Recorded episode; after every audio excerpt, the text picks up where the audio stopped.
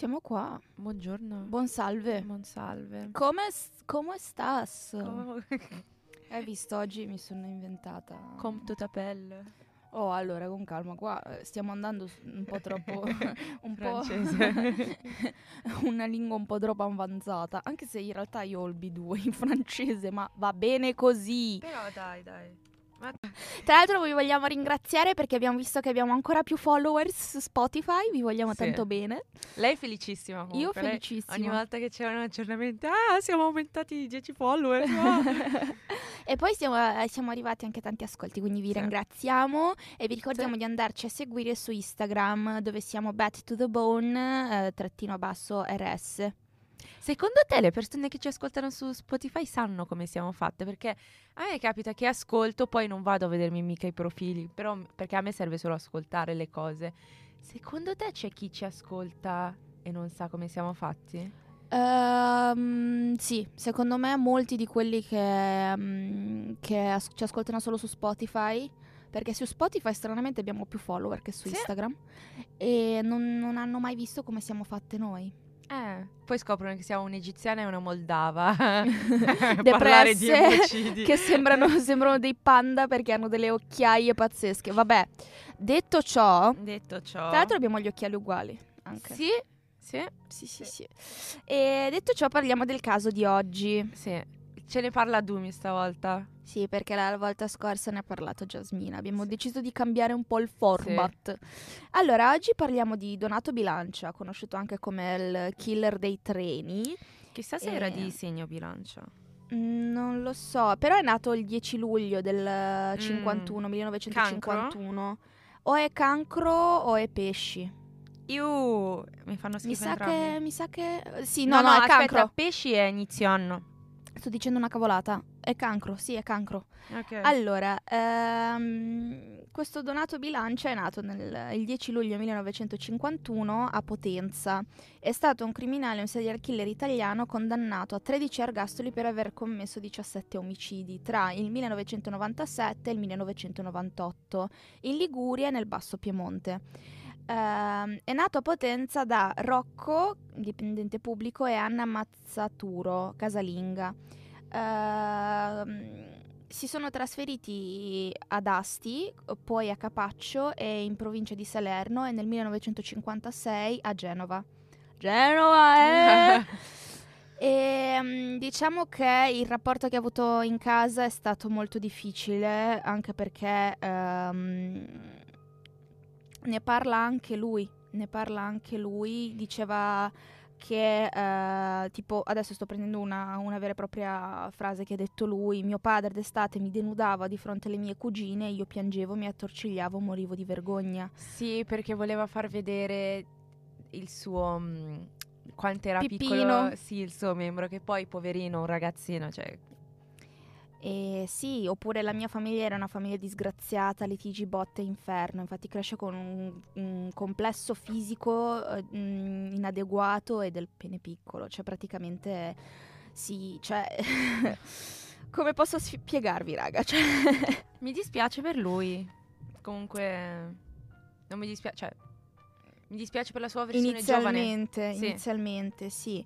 Allora, ehm, diciamo che lui va molto male a scuola. ehm, diciamo, mm, cioè, ha ripetuto la terza media tre volte.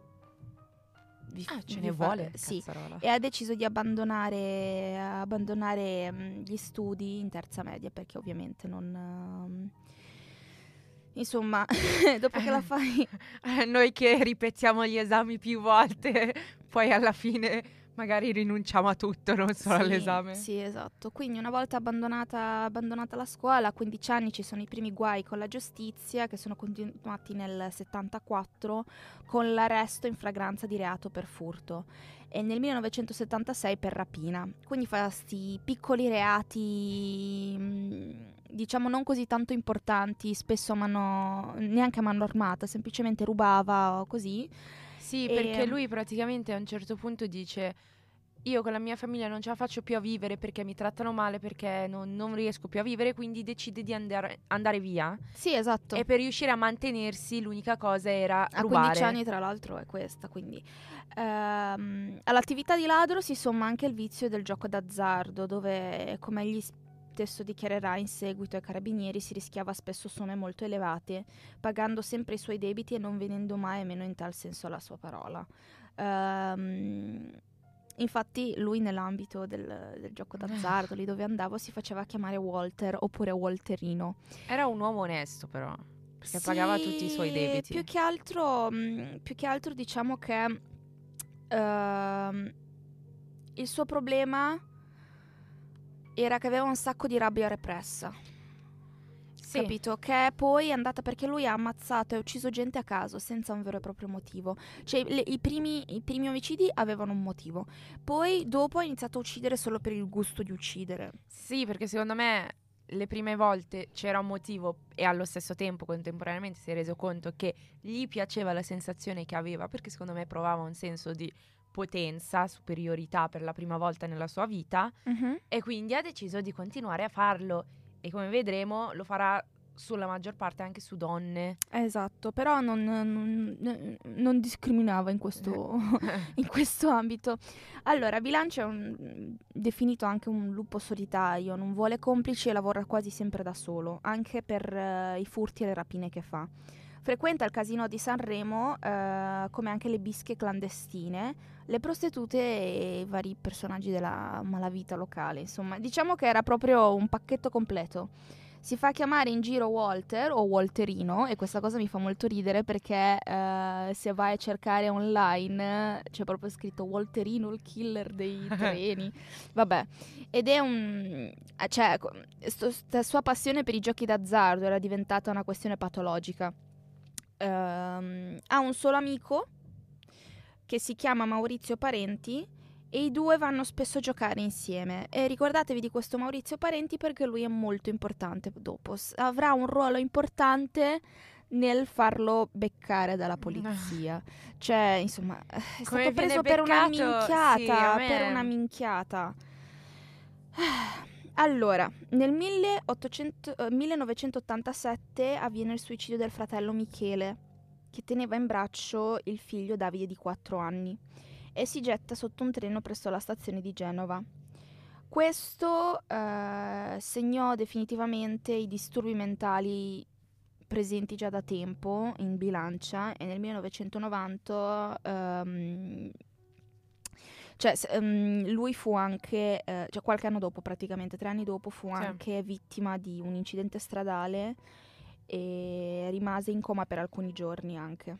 Secondo me ha peggiorato ancora di più la situazione. Sì, sì, secondo me tutte queste cose si sono andate a unire, hanno- non, gli hanno proprio fatto bene. È questo il, questa la, secondo me la mm, somma delle cose. Mamma mia, non so parlare oggi, che cavolo. Siamo mezzo addormentati. Eh, sì, siamo mezze addormentate. E poi ci sono tutti gli altri fuori nell'antistudio a festeggiare, a mangiare. Noi Esatto, lì da qua dentro che a che, guarda- vediamo a guardare. tutto il cibo che fa avanti e indietro.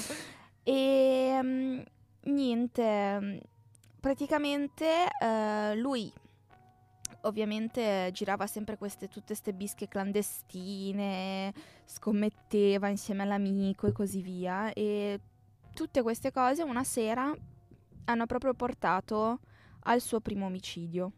I primi delitti. Nel, il 16 ottobre 1997 a Genova uccise il biscazziere Giorgio Centanaro nella sua casa, soffocandolo con le mani e con del nastro adesivo. Il delitto viene tuttavia archiviato come morte per cause naturali, in quanto non vi era alcuna traccia che ci fosse, si fosse, ci, ci- ci- si fosse la faccio, si fosse trattato di un omicidio. Oh, comunque sti lavori al piano di sopra ce l'hanno con noi. Ogni volta che iniziamo Mm, a parlare... mm, mm, mm. ci Tra l'altro oggi abbiamo cambiato giornata. Allora, fu Bilancia stesso ad, accus- ad autoaccusarsi in seguito dell'omicidio raccontando come si svolsero il- i fatti. Infatti Centanaro l'avrebbe diffamato e truffato il gioco eh, al tavolo da gioco.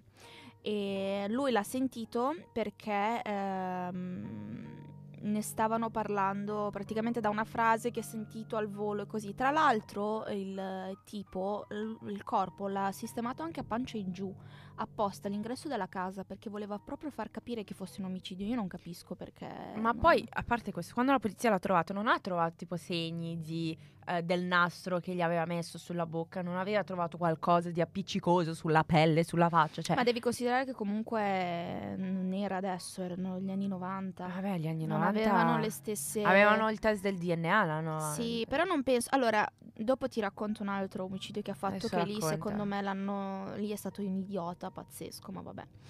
Il 24 ottobre, per motivi analoghi, ri- mh, riteneva che la seconda vittima fosse complice della prima. eh, assassinò nella loro casa di Genova il bi- biscazziere Maurizio Parenti e la moglie Carla Scotto, che si erano da poco sposati, sottraendo 13 milioni e mezzo di lire in contanti e alcuni orologi di valore, di cui poi si liberò. Ogni volta che dici Maurizio mi viene in mente quel TikTok. Maurizio, I can move it, move it. Allora, il 27 ottobre uccise sempre a Genova i coniugi Bruno Solari e Maria Luigia Pitto, eh, titolari di un'orificeria, dopo essersi, essersi introdotto nella loro casa eh, spacciandosi per un postino. Ti ricordi il suo amico? ah, l'amico di prima che tu hai detto, tenete bene a mente l'amico? Questo amico gli aveva anche venduto una macchina, Mm. perché Ah, sì, lui è la voleva cambiare. Ed è stato sempre questo amico che gli ha detto, guarda che questi li puoi rapinare. perché sono pieni di soldi, hanno un'orificeria. Lui è entrato spacciandosi per postino e ha cercato di calmare un attimo i coniugi. Quando, quando loro hanno visto che era una rapina, lui ha cercato di calmarli un attimo perché letteralmente voleva prendere i soldi e andarsene. Solo che eh, la moglie, in preda all'ansia, è andata a chiamare, si è, si è girata, voleva uscire dalla stanza per andare a chiamare la domestica che viveva con loro. E lui ha sparato alla moglie per poi sparare anche al marito. No. Si è pres- preso via tutti i soldi e niente, non, non è stato trovato neanche questa volta, anche perché lui non aveva nessun collegamento con nessuna delle vittime praticamente. Vabbè, il 13 novembre a Ventimiglia uccise Luciano Maro, un cambiavalute a cui sottrasse 45 milioni di lire. Il 25 gennaio 1998 uccise a Genova Giorgio, Gian Giorgio Canu, o Canu, un metronotte per rancore verso le forze dell'ordine. cioè, Vabbè, dai, almeno aveva una sua motivazione, dai. Infatti lui viene anche chiamato, cioè, eh, spesso e volentieri negli articoli. Tra l'altro, la banalità degli articoli che ho trovato online su di lui, che sono praticamente tutte copie e incolla della pagina Wikipedia. Vabbè, fa lo stesso. E tutti definiscono questa- queste tre personalità di bilancia. Il Ah. primo è il giocatore d'azzardo. Ah, sì.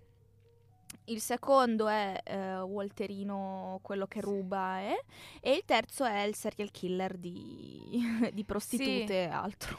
Perché loro fanno quello del gioco d'azzardo, quello che uccide nei treni e quello che... No, quello che prima uccide le prostitute e poi alla fine inizia a uccidere nei treni. Esatto, esatto.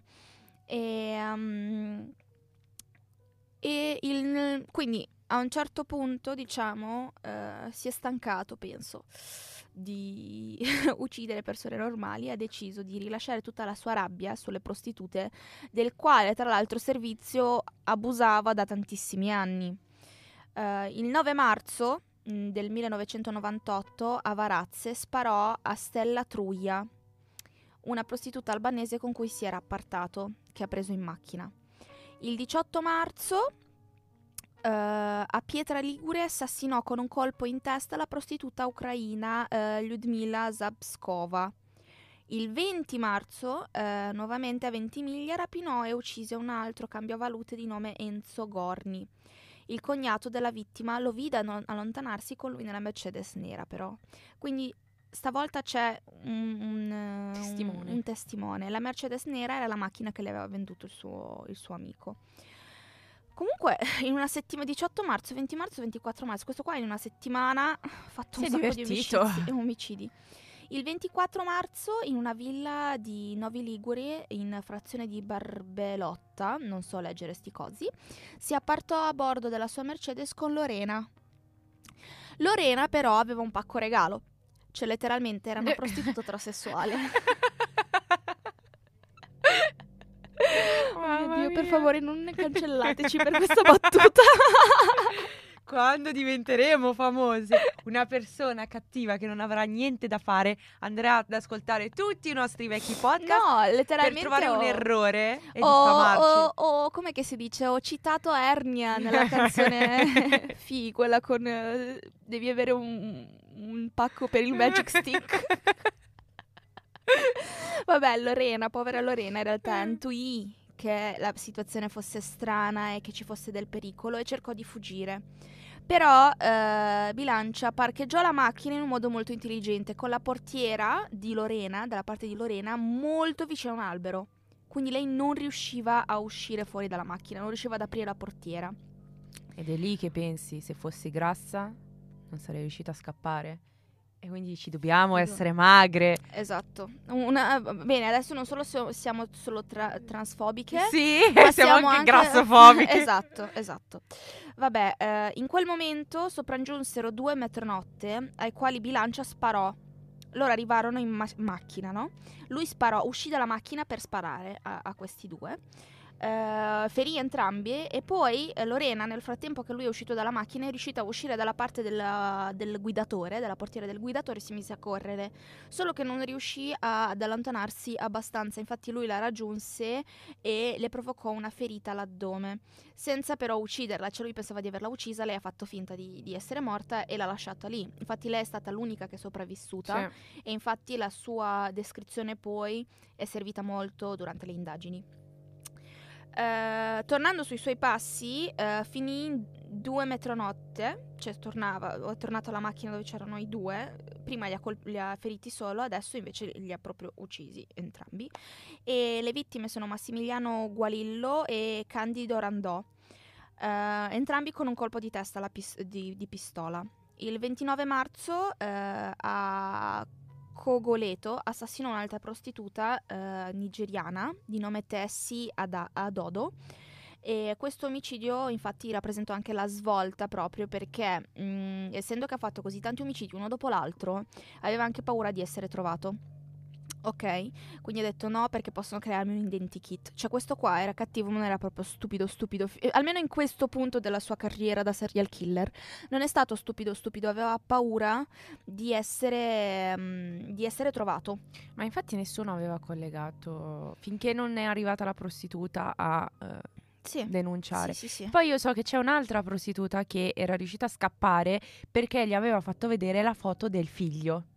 Ah sì, cavolo, mi sono dimenticata di questa, di dire di questa. Sì, esatto, c'era un'altra prostituta, lei è italiana se non mi sbaglio. Non, non mi ricordo. Voleva però- ucciderla e lui, lei ha fatto la- vedere la foto del figlio dicendoci, dicendogli io sono l'unica che lui ha e io lo sto facendo per mantenere il figlio, allora lu- a lui è dispiaciuto e l'ho fatta andare via. Vabbè, allora, dall'omicidio di- delle prostitute si passa agli omicidi sui treni. Che a me questa è nuova comunque. Sì, sì, eh, si è sentito poco di questa cosa comunque, se ne è parlato poco anche C'è di un lui. film dove c'è sto, sto qua che uccide le persone sul treno la notte, tipo dopo mezzanotte, e poi le appende a testa in giù nude Mizzica, questo con un gancio perché alla guardi- caviglia. Ma è un bel film. Eh, mi è appena venuto lo schifo, cambiamo discorso. Si chiama tipo Il sono treno immagin- della carne, Mi perché poi... Ah, mi sono immaginata il gancio alla caviglia. Vabbè, e qui infatti si, si aggiudica anche il nomignolo, nomignolo, insomma, il nome anche del mostro della Liguria o del killer dei treni. Quando gli inquirenti cominciarono ad avere in mano qualche elemento, diciamo, di- dalla testimonianza di Lorena, anche alla mm, testimonianza dell'altra prostituta, alla cognata che ha visto la Mercedes nera, insomma, hanno iniziato a creare questo identikit. Quindi diciamo che lui si è un po' cagato in mano e decise di cambiare un po' modalità. Il 12 aprile sull'Intercity La Spezia e Venezia, La Spezia a Venezia, scassinò la porta del bagno del vagone e sparò a Elisabetta Zoppetti, che era un'infermiera che stava mm, ehm, era in vacanza e stava tornando da Milano. Ehm, del- e lei praticamente come è successo? Lui l'ha, l'ha vista, ha aspettato che andasse in bagno, l'ha seguita, ha scassinato la porta del bagno, è, entrata è entrato dentro e le ha sparato subito in testa. Comunque io non, non- non riesco a capire come nessuno ha sentito in tutti sti omicidi i rumori degli spari. Eh beh, se E è non si sia notte fatto due tarda, domande. non c'è nessuno. Vabbè. E poi il treno fa un sacco di rumore. eh. E poi non erano i treni che abbiamo adesso, quelli di prima avevano facevano così, eh. Sei mai stata su un treno vecchio, vecchio di Sì, Trenord? in Egitto ci sono eh, guarda, in Egitto ci sono i treni proprio che Quelli ancora a carbone. cazzo. Ancora a carbone. Vabbè, eh, due giorni dopo, il 14 aprile, tornò a uccidere una prostituta eh, di origini macedone di nome Cristina Valla. Il 18 aprile eh, compie un altro omicidio sul treno, eh, sulla tratta Genova-Ventimiglia. Assassinò questa ragazza, una babysitter di nome Mariangela Rubino. Stavolta però non ha fatto come l'altra volta che l'ha semplicemente lasciato in bagno, no. Il genio ha deciso di masturbarsi sopra il corpo Io... e poi di pulirsi le mani con la maglietta della vittima. Uh. Vabbè, vabbè. Ah, oltre che fa schifo è stupido. Insomma, dopo tutti questi omicidi la paura dei cittadini fu tale che il pro- procuratore mh, generale di Genova, Guido Zavanone, eh, raccomandò ai viaggiatori di osservare compro- eh, comportamenti strani sui treni in Liguria e soprattutto di viaggiare in compagnia non da soli. Eh, la mobilitazione delle forze dell'ordine divenne in quei giorni totale con il eh, pedinamento di vari sospetti e la ricerca su due tipi di automobili che erano coinvolte nel caso, la Mercedes-Benz 190 nera e la Opel Kadett bianca. Il 20 aprile nell'area di servizio di Con- Cognoli Sud, sull'autostrada Genova-Ventimiglia, nel comune di Arma di Taggia, si compì l'ultimo dei delitti di bilancia, che rapinò e uccise il benzinaio Giuseppe Miletto, eh, perché quando questo si era rifiutato di fargli credito per un pieno di benzina. Praticamente quando ha fatto il pieno di benzina, poi lui ha chiesto a questo signore di dargli anche dell'olio per la sua macchina, il signore è entrato dentro la sua cabina per prendere l'olio, lui l'ha seguito e l'ha ucciso con un colpo di, di arma alla testa. Quindi sì, diciamo che eh, ragazzi tra marzo e aprile ha fatto praticamente la maggior parte dei suoi omicidi. È una cosa pazzesca. Vabbè, eh, sono ciocobasita io, io donna ciocobasita. Vabbè, eh, come viene arrestato? Questa fa ridere.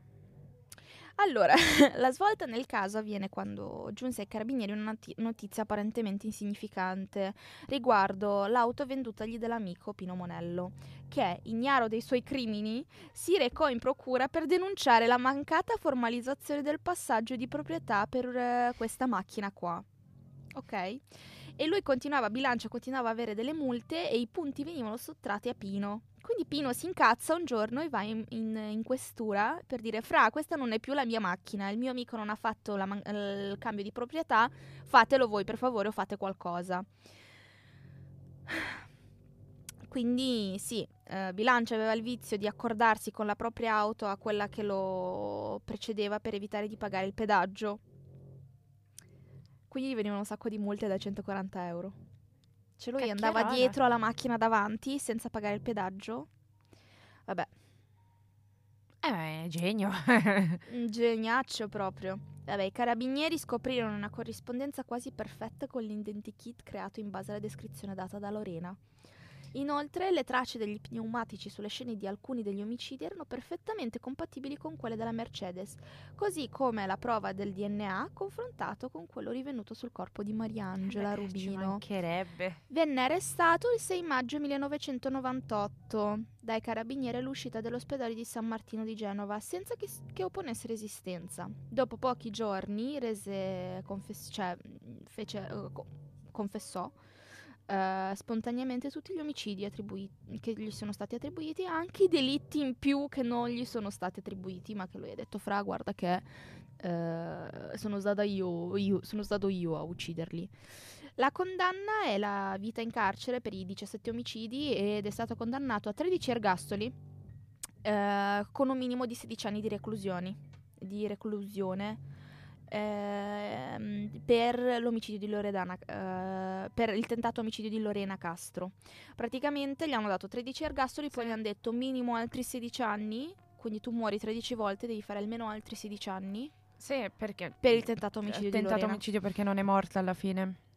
Esatto, ehm, e eh, tra l'altro stato, la sentenza è stata data nel 2000, due anni dopo, del Tribunale di Genova con eh, anche l'obbligo, diciamo, all'inizio hanno detto devi avere, deve, deve essere messo in isolamento per i primi tre anni. Sì, diurno, isolamento diurno. Esatto, quindi scontò inizialmente la sua pena alla casa circo d'Ariale Marassi, poi dal 2000 alla casa di reclusione di Chiavari, dove si rese insomma protagonista di varie gra- minacce gravi e due agenti eh, che gli costarono un nuovo processo nel gennaio 2005. Ha picchiato due agenti. Mm. E anche in carcere è stato tranquillo perché ha rotto il coglione anche lì, nel carcere di Padova. Ha scritto anche un articolo sul, nel 2015 sul fatto che, eh, cioè, insomma, lamentava di frequenti attacchi mediatici alla sua persona. Vabbè, eh, fra, eh, sei un serial killer, eh, direi. Vabbè, eh, nel 2016 ha presentato una tesina sul welfare state e si è riuscito a diplomare in ragioneria presso l'Istituto Tecnico Commerciale eh, Luigi Einaudi, ottenendo una votazione di 83 su 100. Cazzo, ha preso la mia stessa votazione, io mi ha vergogno. preso più di me al mi vergogno.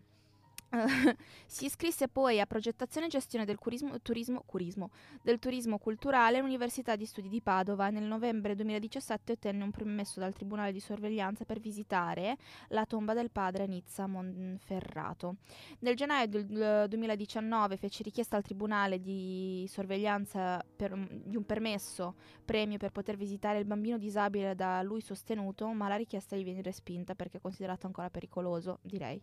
Um, il dicembre dello stesso anno si esibì insieme ad altri detenuti nel concerto di Natale presso l'auditorium del carcere suonando la chitarra classica e a fine del 2020 la Cassazione confermò il rifiuto del permesso premio. Morì nel 2020 nel carcere padovano in, perché eh, era scoppiato un focolaio di Covid che contagiò detenuti, agenti e bilancia fu l'unico per il quale si rese necessario il ricovero presso l'azienda ospedaliera di Padova nel reparto di pneumologia. Vi ricordate che il Covid all'inizio era molto peggio del Covid adesso, vero? Un sacco di gente era morta. Il mio cervello ha cancellato quegli anni. Eh, sì, era pe- pesantissimo. Vabbè, eh, è deceduto il 17 dicembre del 2020 all'età di 69 anni.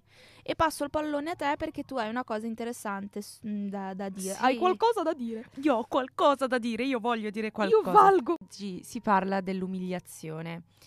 Uh, lui ovviamente sappiamo che è stato umiliato un sacco mh, dalla sua famiglia, da suo padre, dai suoi genitori. Non l'ha vissuta bene tra ansia, depressione, eccetera. Quindi um, non è cresciuto tanto bene, diciamo, un ambiente molto tossico. Allora, ehm, banalmente, che cos'è l'umiliazione? Si tratta di questa emozione che si prova quando si sente il proprio status sociale eh, venire a meno, venire ridotto Mhm. rispetto a quello degli altri e quindi si sente questa grave mancanza.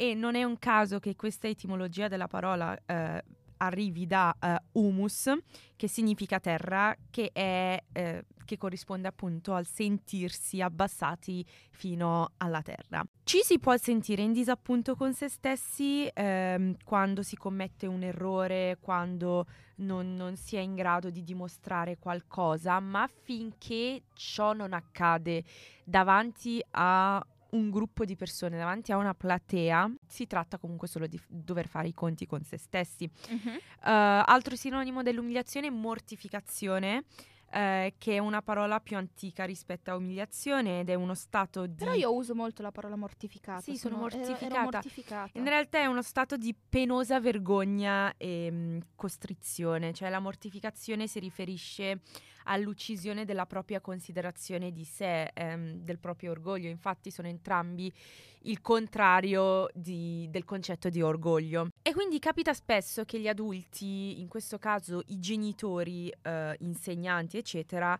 eh, nei confronti dei bambini, dei figli, adottino un metodo di educazione molto aggressivo, ehm, con conseguenze ovviamente non negative, ma di più perché compromettono il benessere fisico, eh, psicofisico anzi, nonché la crescita e un- uno sviluppo equilibrato. Eh, numerosi studi scientifici hanno dimostrato che stress, paura, ansia, ehm, eh, che, che appunto un bambino prova, ehm, è perché viene umili- sente appunto questa umilia- um- umiliazione, è Mhm. perché è mortificato e ciò porta alla distruzione di raggruppamenti di neuroni ehm, che compromettono lo sviluppo regolare di importanti circuiti cerebrali come quelli che eh, ci sono nel, che, che presiedono all'apprendimento e alla memoria. Quindi il padre gli ha te- letteralmente bruciato il cervello. Sì. Infatti l'educatore John Holt scrive quando spaventiamo un bambino fermiamo il suo apprendimento. A me sembra un po' esagerato. A me invece mm, io sono d'accordo, io sono d'accordo perché mm, me l'ha detto anche la mia, la mia amica, la mia migliore amica che studia scienze della formazione. È scientificamente provato che se tu non è che se urli in faccia a un bambino qualcosa per fargliela capire o sei più agitato, il bambino capisce. O non capisce proprio o il suo cervello, proprio come risposta, fa apposta a non capire anche se potrebbe capire perché stai adottando un comportamento anomalo. Lo riconosce anomalo, il bambino ti guarda sorpreso con gli occhi spalancati che sta per mettersi a piangere e Mhm. quindi o veramente non capisce o il suo cervello appunto si comporta in modo tale da non capire di proposito. Per proteggerlo anche. Sì. Questo che tipo nel- nei bambini piccoli, se sono eh, vittime di traumi e così si, si sviluppano vari- varie malattie mentali e vari disturbi di personalità, per esempio pur- mh, disturbo di mh, personalità multiple, tutte quelle cose lì pazzesche, Sì. che eh, sono tutti eh, metodi che il cervello adotta per proteggere il bambino dal pericolo. Sì, eh, come a- ad esempio appunto, appunto perdere la memoria, perdere la memoria di Mm, mm, alcuni mm, mm. eventi Traumatici, sì. Eh, il tuo corpo che cerca di proteggerti per non ricordare, poi però fisicamente reagisci senza neanche rendertene conto a- ad alcune cose. Mm-mm. E eh, questa vista dalla parte di chi subisce. La parte di chi invece eh, tratta male, quindi il carnefice, Il padre, il suo padre. sì, ce lo caso. dimostra il, ehm, l'esperimento di Stanford, quello della prigione, Caspita, è molto delle guardie sì. e dei prigionieri, che sono tutti studenti. Non però- ha fatto niente nessuno? Sì, praticamente sono studenti, ognuno deve avere un ruolo, chi farà il poliziotto, chi farà il prigioniero, e devono comportarsi da tali eh, per un tot periodo di tempo. Il Per un me- punto, l'hanno anche interrotto a un certo Sì, punto. Non l'hanno perché- neanche portato a fine. perché quelli che interpretavano i poliziotti hanno sviluppato un tale orgoglio che hanno iniziato a trattare male i compagni di studi che fingevano di essere prigionieri veramente con violenze fisiche, violenze verbali, perché una volta che tu che facevano i prigionieri Sì, si comportavano da, da prigionieri. prigionieri, Sì. perché lì hai una persona che ha il totale controllo, Mhm. ha il totale potere, si sfoga sopra di te, ti, ti- ti butta tutto addosso, tu che ti trovi in una situazione inferiore ti senti ancora più inferiore Mhm. e l'unica soluzione che hai davanti è stare zitto e subire, Eh sì. Ovvero fare la vittima. Qualcosa che se no è peggio. che è una cosa terribile da dire, "Eh, tu fu- vuoi fare solo la vittima. A volte è semplicemente l'unica soluzione. Mm-mm-mm. Cioè, io co- ho- cosa ho davanti? Soffrire. Ok, soffro. Mi Sì. prendo la mia tristezza e la vivo. È stato fatto anche un altro esperimento da due psicologi che hanno portato delle persone e le hanno sottoposte a varie emozioni, felicità, tristezza, rabbia e umiliazione. E hanno visto che il momento dell'umiliazione è quello in cui il cervello reagiva più forte rispetto alle Mm, altre, mm, che mm. poi dici rabbia, ansia, cazzarola, comunque sono delle emozioni forti. Però sono delle emozioni fine a se stesse, invece l'umiliazione secondo me ti rimane addosso per tanto tempo. Sì, l'umiliazione ha proprio... Vabbè, questo anche l'ansia e la rabbia, però... Però l'um- sì, no, se sei incazzato, Sì. dopo mezz'ora ti passa, capito? Sì, l'umiliazione ti prende proprio dalla testa ai piedi, tutto, Mm, mm, mm. sotto ogni punto di vista.